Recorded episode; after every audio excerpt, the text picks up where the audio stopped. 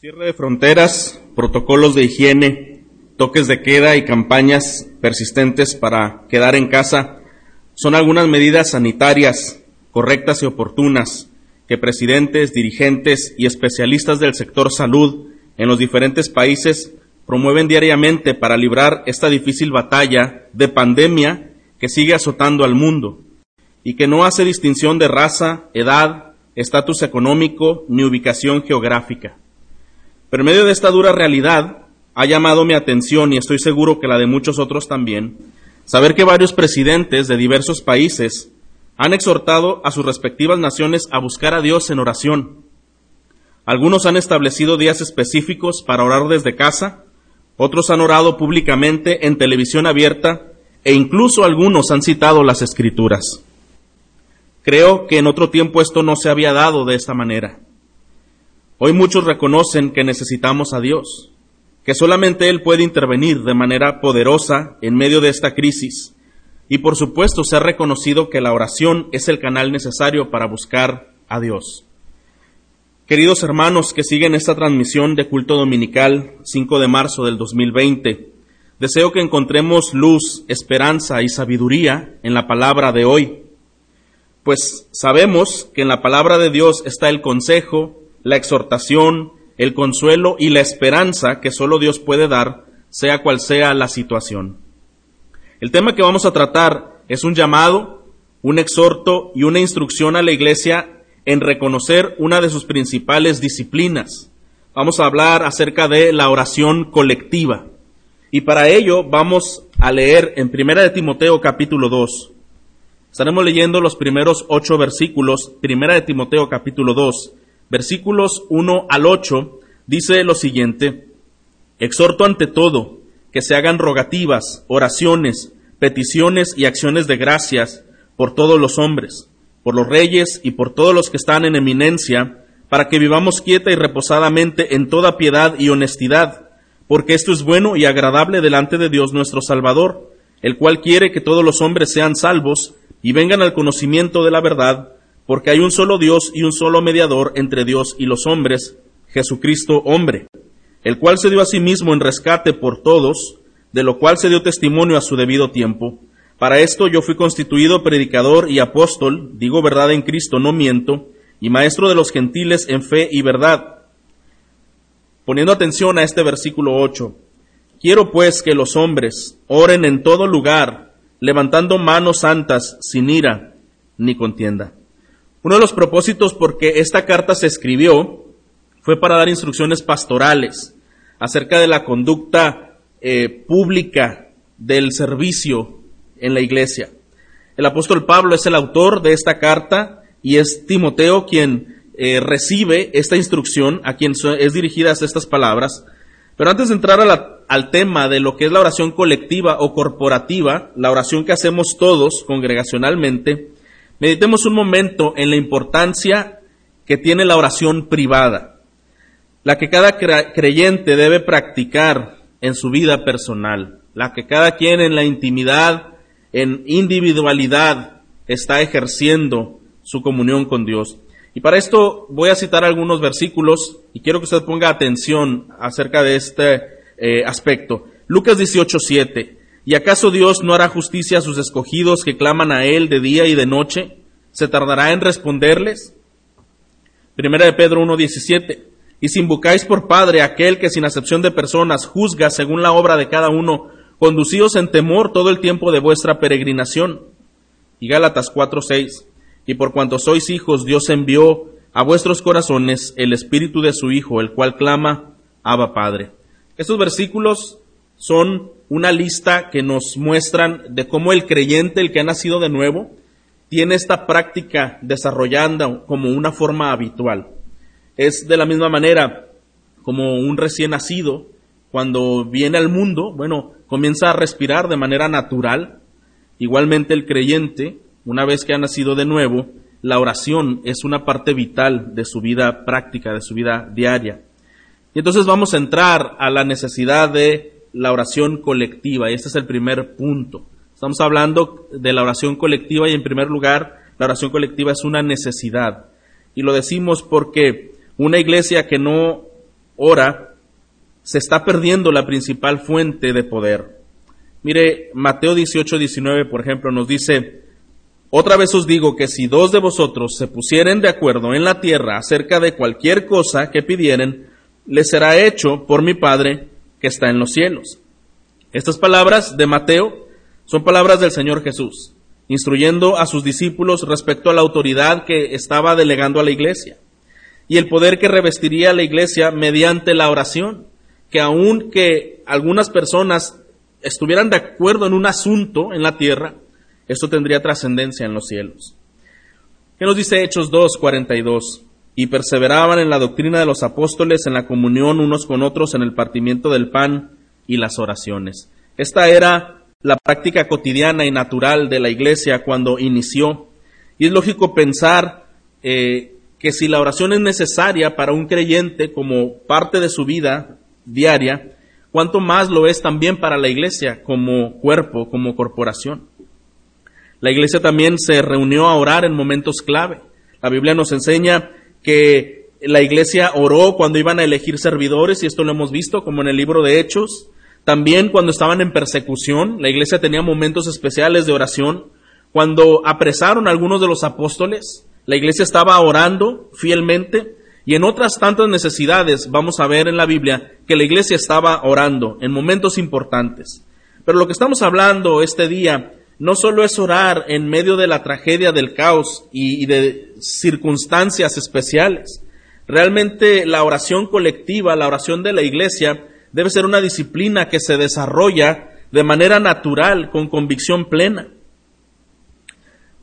Y es cierto que una oración colectiva requiere una reunión, requiere estar juntos para poder orar. Y bien es cierto que en estos momentos esto es imposible, esto no, no sería posible.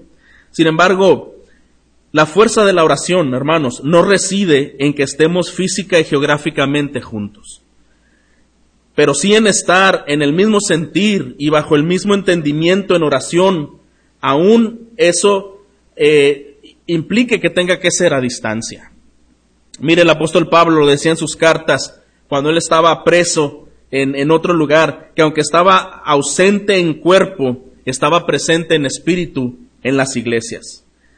Eran razones justas que le impedían estar presencialmente congregado en la iglesia.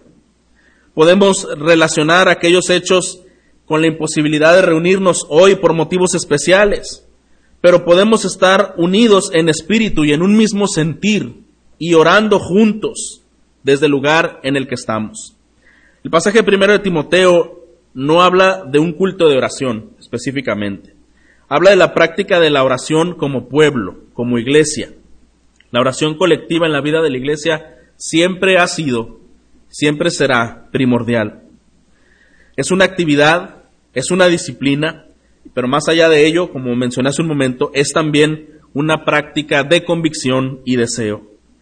Esta es una instrucción que Pablo le hace a Timoteo, que la iglesia tiene que orar corporativamente. Mire el versículo 1, 1 Timoteo 2, dice, exhorto ante todo.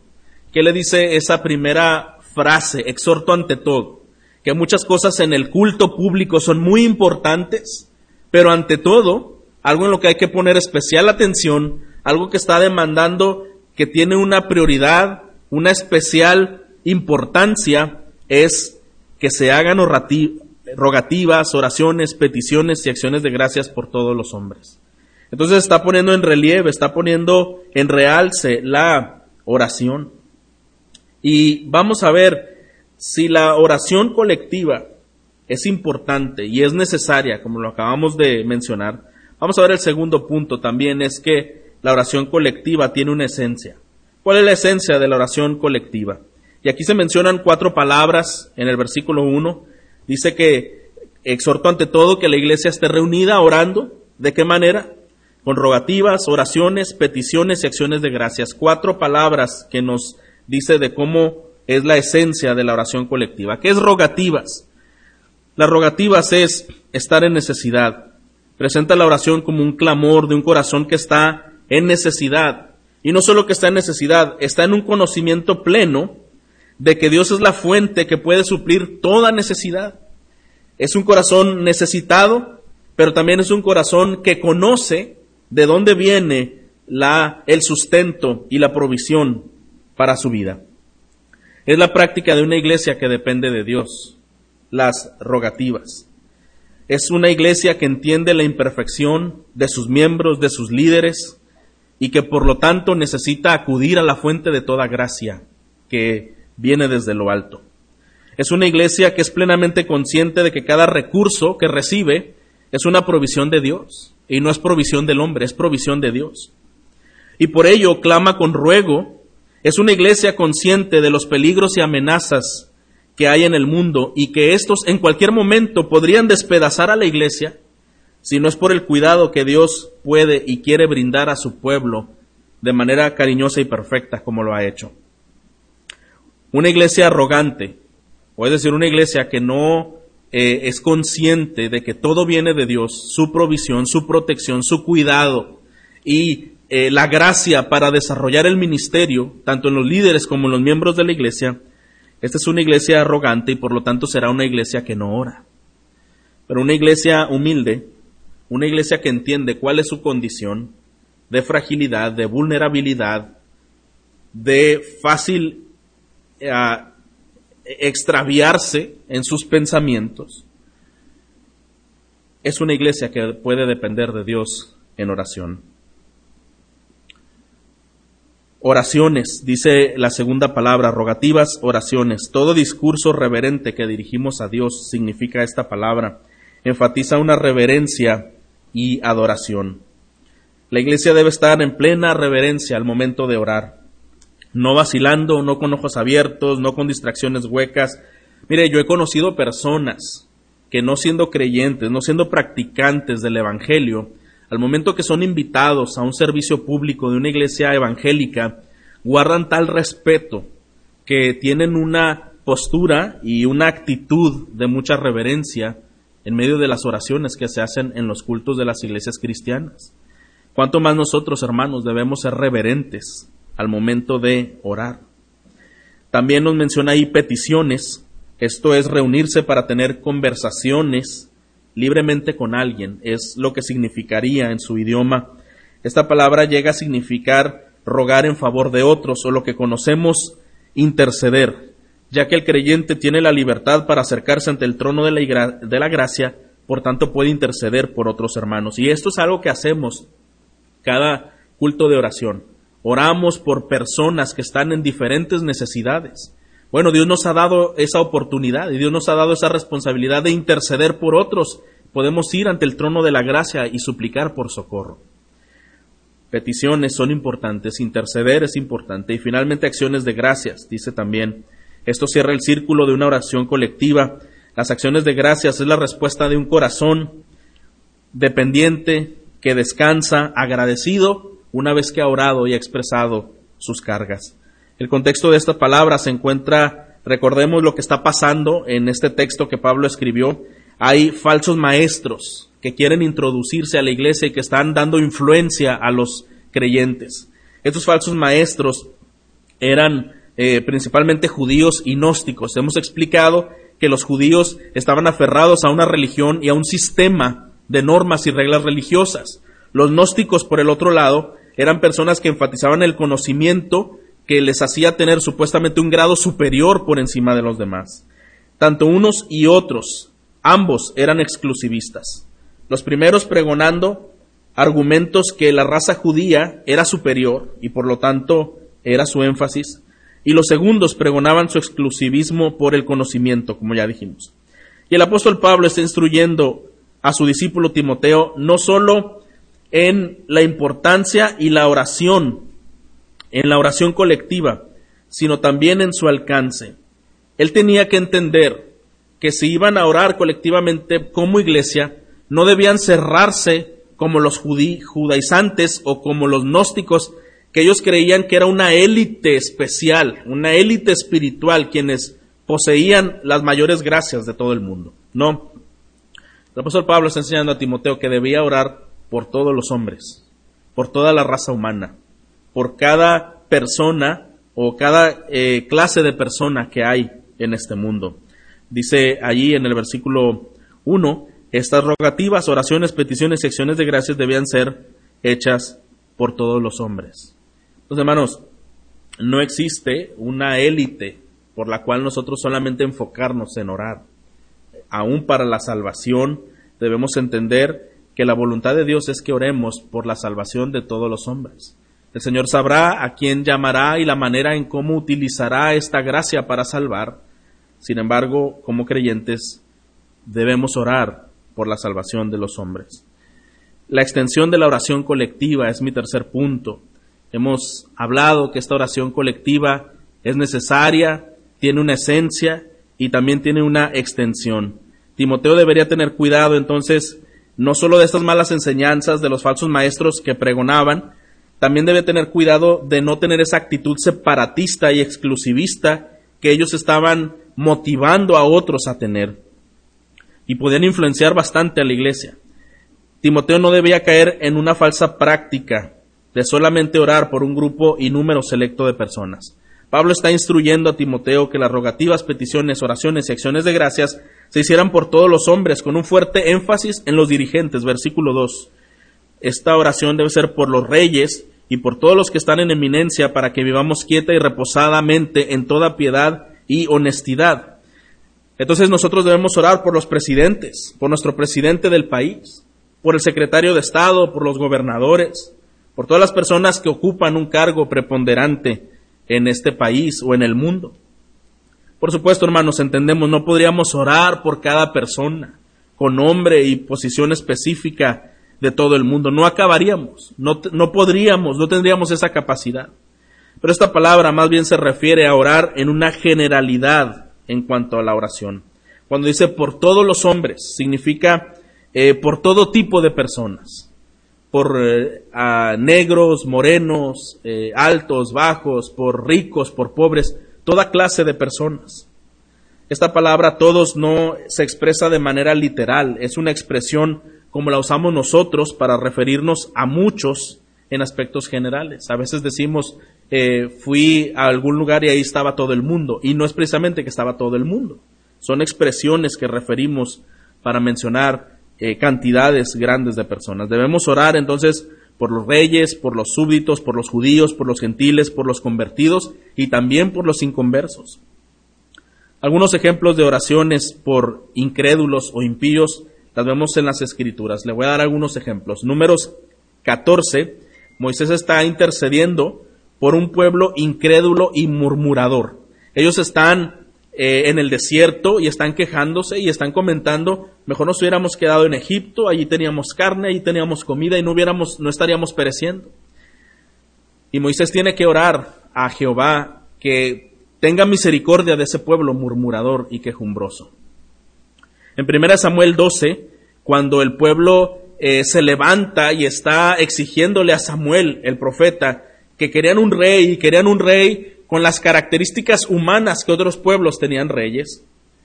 Ellos querían que intercediera Samuel por ello y Samuel dice estas palabras, así que lejos esté de mí no rogar por vosotros. Y otra vez vemos a un líder, a un profeta, orando por un pueblo rebelde. ¿Y qué nos dice Romanos 10, 1 y 2? Y este es el apóstol Pablo hablando de los judíos. Dice, Hermanos, ciertamente el anhelo de mi corazón y mi oración a Dios es para Israel, para salvación. ¿Se da cuenta?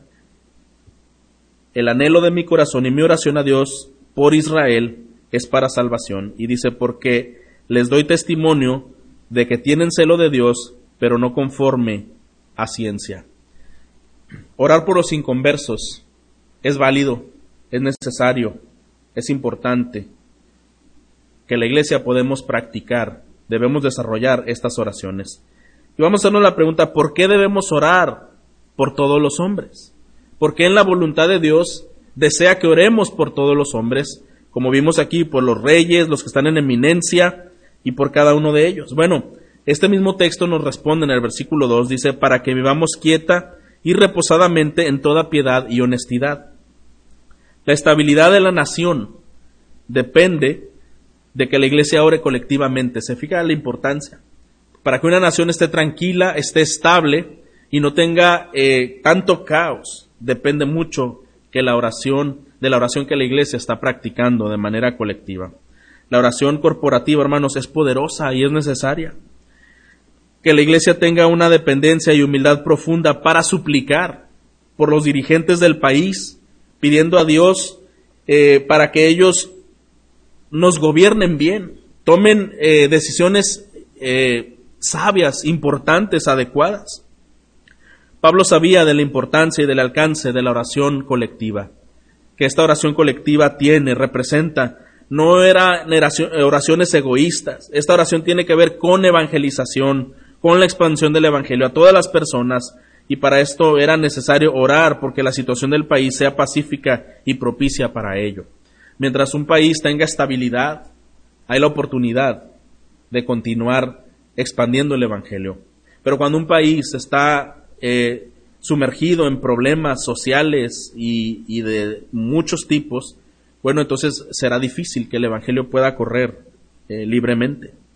Y hermanos, y hoy estamos en un momento muy difícil eh, por lo que representa esta, esta pandemia que está azotando tan grandemente. Creo que es un llamado muy importante que como iglesia estemos intercediendo, estemos orando porque vivamos quieta y reposadamente, como dice este versículo 2, en toda piedad y honestidad. ¿Por qué debemos orar por todos los hombres? Bueno, otro argumento es porque esto es conforme a la voluntad de Dios. Mire versículo 3 y 4. Porque esto es bueno y agradable delante de Dios nuestro Salvador. Este ya es un argumento absoluto, suficiente. ¿Por qué debemos de orar por otros, otras personas, por los inconversos, por todos los hombres? sencillamente porque esto es bueno y le agrada a Dios. Eso es suficiente razón. Versículo 4, el cual quiere que todos los hombres sean salvos y vengan al conocimiento de la verdad. Hermanos, Dios no se complace en la perdición de los impíos, Él se complace en salvar. Su deleite está en salvar, su ánimo, su gozo está en salvar, porque Él es el Salvador. Y por eso es conforme a su voluntad que estemos orando por la salvación de los hombres. Es, una buen, es un buen ejercicio, es un ejercicio necesario que debemos hacer, orar por los hombres para que sean salvos. En este contexto en el que el Pablo está instruyendo a Timoteo, eh, que la iglesia eh, no ore solo por un grupo de personas, sino por toda clase de personas, evitando el exclusivismo, como ya le mencionamos. Este exclusivismo, hermanos, es carnal y caracteriza a los grupos falsos, a las sectas y a grupos peligrosos que siempre han existido en la historia. Eh, grupos nacionalistas, grupos religiosos, que han intentado creer que son una raza superior y comienzan a eh, sembrar odio y discordia hacia otros grupos o hacia otro eh, número de personas. Esto todo siempre ha representado un gran peligro. Y Pablo nos dice en estas instrucciones que le da a Timoteo, nosotros debemos de orar por todos los hombres y por su salvación. Otro argumento por qué debemos de orar por los hombres es porque esta oración se encuentra en concordancia con la doctrina del Evangelio, la doctrina cristiana. En el versículo 4 que leímos, el cual quiere que todos los hombres sean salvos y vengan al conocimiento de la verdad. Y versículo 5, porque hay un solo Dios y un solo mediador entre Dios y los hombres, Jesucristo hombre. Entonces fíjese lo que está diciendo el apóstol. Tú debes de orar por la salvación, porque la única manera en que una persona se puede salvar es a través de Jesucristo. Y tú debes orar, y necesitamos orar porque ese mediador haga una obra de salvación en estos hombres que sean atraídos, que sean sensibles al Evangelio. No hay diferentes dioses. No hay uno para los ricos y otro para los pobres, uno para los blancos, otros para los morenos. Existe un solo Dios y un solo mediador entre Dios y los hombres, Jesucristo, hombre. Si una persona no se salva por este único Dios, no se puede salvar de ninguna manera. Vamos a ver otro argumento. Necesitamos orar por todos los hombres, por los inconversos también, porque esta oración está en concordancia con el Evangelio que predicamos, versículos 6 y 7, hablando de Jesucristo, el cual se dio a sí mismo en rescate por todos, de lo cual se dio testimonio a su debido tiempo. Para esto yo fui constituido predicador y apóstol, digo verdad en Cristo, no miento, y maestro de los gentiles en fe y verdad. Lo que está diciendo el apóstol es, la razón por la que yo soy ministro, la razón por la que yo predico, es para predicar la salvación, para predicar la verdad de Jesucristo como Hijo de Dios y su plan redentor. Hermanos, todo lo que la iglesia representa el Evangelio que nosotros profesamos, el Evangelio que nosotros predicamos, es un Evangelio de salvación. Es un Evangelio que tiene que llegar a los oídos, a las puertas de otros hogares y que puedan comprender que sí habrá un juicio eterno, pero que también hay una salvación que solamente puede ser encontrada en Jesucristo. Y esa es tarea nuestra, que de una y de otra manera debemos estar orando porque este Evangelio llegue a estos lugares. Esta oración, Dios quiere salvar a todo tipo de personas en todo el mundo, no solo a un grupo como pregonaban los judaizantes, como pregonaban los gnósticos. No significa tampoco, hermanos, que Dios salvará a todos. Esta también es una realidad y quizá pudiéramos estarnos haciendo esta pregunta, pero sí que podamos interceder por toda clase de personas. El Señor hará la obra. Nuestra responsabilidad es orar y la del Señor será actuar conforme sea su voluntad. La oración colectiva, la oración que la Iglesia realiza y practica eh, en conjunto, en unión, en reunión, es importante. Ya vimos que es necesaria. Ya vimos que tiene una esencia con las cuatro eh, palabras que describen a la oración colectiva. Ya vimos también que esta oración eh, tiene un alcance muy grande, no solo a un grupo selecto de personas, sino a todas las personas. Podemos orar y debemos orar por todas las personas. Pero ahora vamos a ver cuál es la manera en que la iglesia debe orar colectivamente. Y para esto vamos al último versículo de este pasaje, el versículo 8, y dice, quiero pues que los hombres oren en todo lugar, levantando manos santas sin ira ni contienda. Bien importante, quiero pues que todos los hombres oren en todo lugar, levantando manos santas sin ira ni contienda.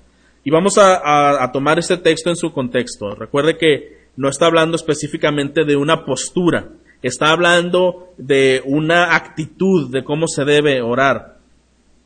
Tiene que ver con la postura, sí, un poco, no es que sea eh, importante, pero tampoco es determinante con un, como un símbolo religioso. Realmente la enseñanza es que el creyente debe orar con reverencia delante de Dios. Es a lo que se refiere en este texto, no específicamente si tienen que ser con manos levantadas o no, sino lo que menciona aquí, eh, sin ira ni contienda, libre de culpa, libre de obstrucción. Hay personas en la Biblia que oraron de diferentes formas, y esto lo vemos. Personas oraron de rodillas, Personas oraron con el rostro en tierra, otros con manos levantadas, pero esto no significa que son modelos que nosotros debemos seguir estrictamente en cada una de estas posturas, sino que de acuerdo a cada contexto, estas oraciones notan el mismo principio. Eran oraciones reverentes. Son oraciones reverentes. Al orar colectivamente, de manera presencial, cuando hay hombres y mujeres, deben ser los hombres quien deben de orar, porque el versículo 8 dice, quiero que los hombres oren en todo lugar. Y la palabra aquí hombres no es la misma para describir personas. La Biblia muchas veces habla de hombres, se refiere a hombre o mujer, una persona, un ser humano. Pero específicamente en este versículo está hablando del género masculino. Entonces, eh, está instruyendo el apóstol Pablo a Timoteo. Mira, Timoteo, cuando la iglesia se reúna a orar y tengan sus tiempos de orar, las personas que eh, normalmente y correctamente deben dirigir las oraciones, deben ser los varones. Por eso es que los varones deben levantar manos santas sin ira ni contienda. Estos hombres deben de orar con una actitud interna correcta. ¿Qué pasa en los hogares donde eh, hay una hermana al frente de su hogar? Bueno, eso es diferente. En cada hogar eh, pueden orar de la manera en que se establezca, ¿verdad? Eh, pero en la oración colectiva de la iglesia es importante la dirección de los varones. Quiero comentar, hermanos, que la oración colectiva de la iglesia es de suprema importancia. De acuerdo a todo lo que estamos viendo, cuánto debemos valorar el reunirnos a orar juntos. Y, vamos a ser muy honestos. Muchas veces la el, el culto de oración, las reuniones de oración, son las que menos audiencia tienen son las que menos les prestamos importancia. Y lo que vemos en este texto es, ruego ante todo, entre muchas cosas que se hacen en la iglesia, como principalmente es la doctrina, la palabra, que eso es el número uno, después de todo lo demás, ruego que se haga oración colectivamente en la iglesia. Hermanos, quizá hemos menospreciado esta actividad que la iglesia desarrolla. Quizá buscamos otras maneras más atractivas para estar orando, pero Hermano, la manera adecuada que debemos buscar el orar juntos es a través de programas de la iglesia. Y la iglesia debe tener tiempos de oración colectiva. Yo le animo que no menosprecie los miércoles de oración. Cuando la iglesia nos reunimos a orar, por supuesto, cierto es que de momento no podemos hacerlo de manera presencial. No es como otros tiempos que podemos reunirnos y animarnos y vernos. Pero como ya mencionamos, hermanos, la fuerza de la oración en la iglesia, de la oración colectiva, no radica en que estemos reunidos eh, presencial y geográficamente. Es que estemos unidos en un mismo sentir, en un mismo espíritu y con un solo propósito. Podemos estar a distancia, podemos estar desde casa. Y gracias a Dios que existe esta plataforma en la que nos reunimos, se convoca a la iglesia a orar. Le invito, hermano, que siga los miércoles de oración, 6.30 ponga atención, separe este tiempo que es importante, es eh, tan, tan necesario como lo estamos viendo la oración colectiva y estemos juntos. Los miércoles se dedica a orar en la iglesia de Manuel y debe ser un tiempo deseado, debe ser un tiempo anhelado. Es necesario que todos los que componemos esta congregación eh, no tengamos un sentir indiferente hacia la importancia de la oración colectiva. Es oportuno este tiempo, hermanos, para clamar por poder de lo alto y para interceder por los asuntos que están azotando al mundo y a nuestro país. Como hoy todos bien sabemos, la lucha que se vive entre la vida y la muerte y la crisis financiera que comienza a surgir como una derivación, como un resultado de esta terrible pandemia. Hermanos, no podemos estar relajados. Necesitamos aplicar fuerza y atención y nuestro espíritu y nuestro vigor hacia la oración. Y es bueno que cada uno esté orando en lo individual, en su casa y como familias. Esto es necesario. Pero es importante que la iglesia estemos reunidos para orar. Yo les invito a tomar en cuenta el miércoles como un tiempo especial para orar. Por supuesto, habrá otros espacios de oración que se van a estar promoviendo, pero empecemos, hermanos, por los espacios que existen reunámonos a orar a distancia, pero juntos en un mismo sentir y en un mismo espíritu. Yo le quiero preguntar, ¿considera que orar como un pueblo unido es necesario? La Biblia habla mucho este término, todos como un solo hombre. Eran muchos, pero parecían uno. Tenían un solo pensamiento, tenían un solo propósito, tenían una sola determinación. ¿Considera usted que orar como un pueblo unido es necesario? Considera que como cristianos somos quienes podemos interceder por lo que estamos viviendo en esta época. Muchos que quizá querrán levantar eh, y exclamar a Dios, pero usted y yo bien sabemos que una oración es escuchada por los méritos de Jesucristo. Y una persona que ora en Jesucristo y que tiene a Jesucristo es una persona escuchada. Y la iglesia de Jesucristo es la primera que debe estar orando. Entiende que orar por Dios porque Dios salve a las personas es responsabilidad de la iglesia, es decir, es responsabilidad suya y mía. ¿Está dispuesto a asumir esta responsabilidad, haciendo los ajustes que sean necesarios para enlazarse en el tiempo de oración colectiva de la iglesia? ¿Estaría dispuesto a hacer este ajuste en su agenda? Por ahora nuestra oración como iglesia, los miércoles a las 6.30, debemos separar este tiempo. Y como mencioné, habrá compromisos que, tendremos, que tendremos que posponer que tenemos desde casa. La oración colectiva, hermanos, históricamente ha sido el instrumento poderoso que Dios ha usado para, para, producir cambios en el mundo y desplegar su gloria. Es el instrumento poderoso que Dios ha utilizado, la oración colectiva. Esto ha transformado el mundo y ha desplegado la gloria de Dios. Quiero invitar a los hermanos también a tener grupos de oración a distancia. Por supuesto, estaremos dando a conocer los detalles. Esta semana una hermana me decía, ¿por qué no tenemos oración, por ejemplo, las mujeres, un día de la semana? Y algunos hermanos también han comentado, ¿por qué no nos reunimos los, los varones? Quiero invitar a las hermanas, ¿por qué no comenzamos el día lunes, ustedes primero, a las seis de la mañana?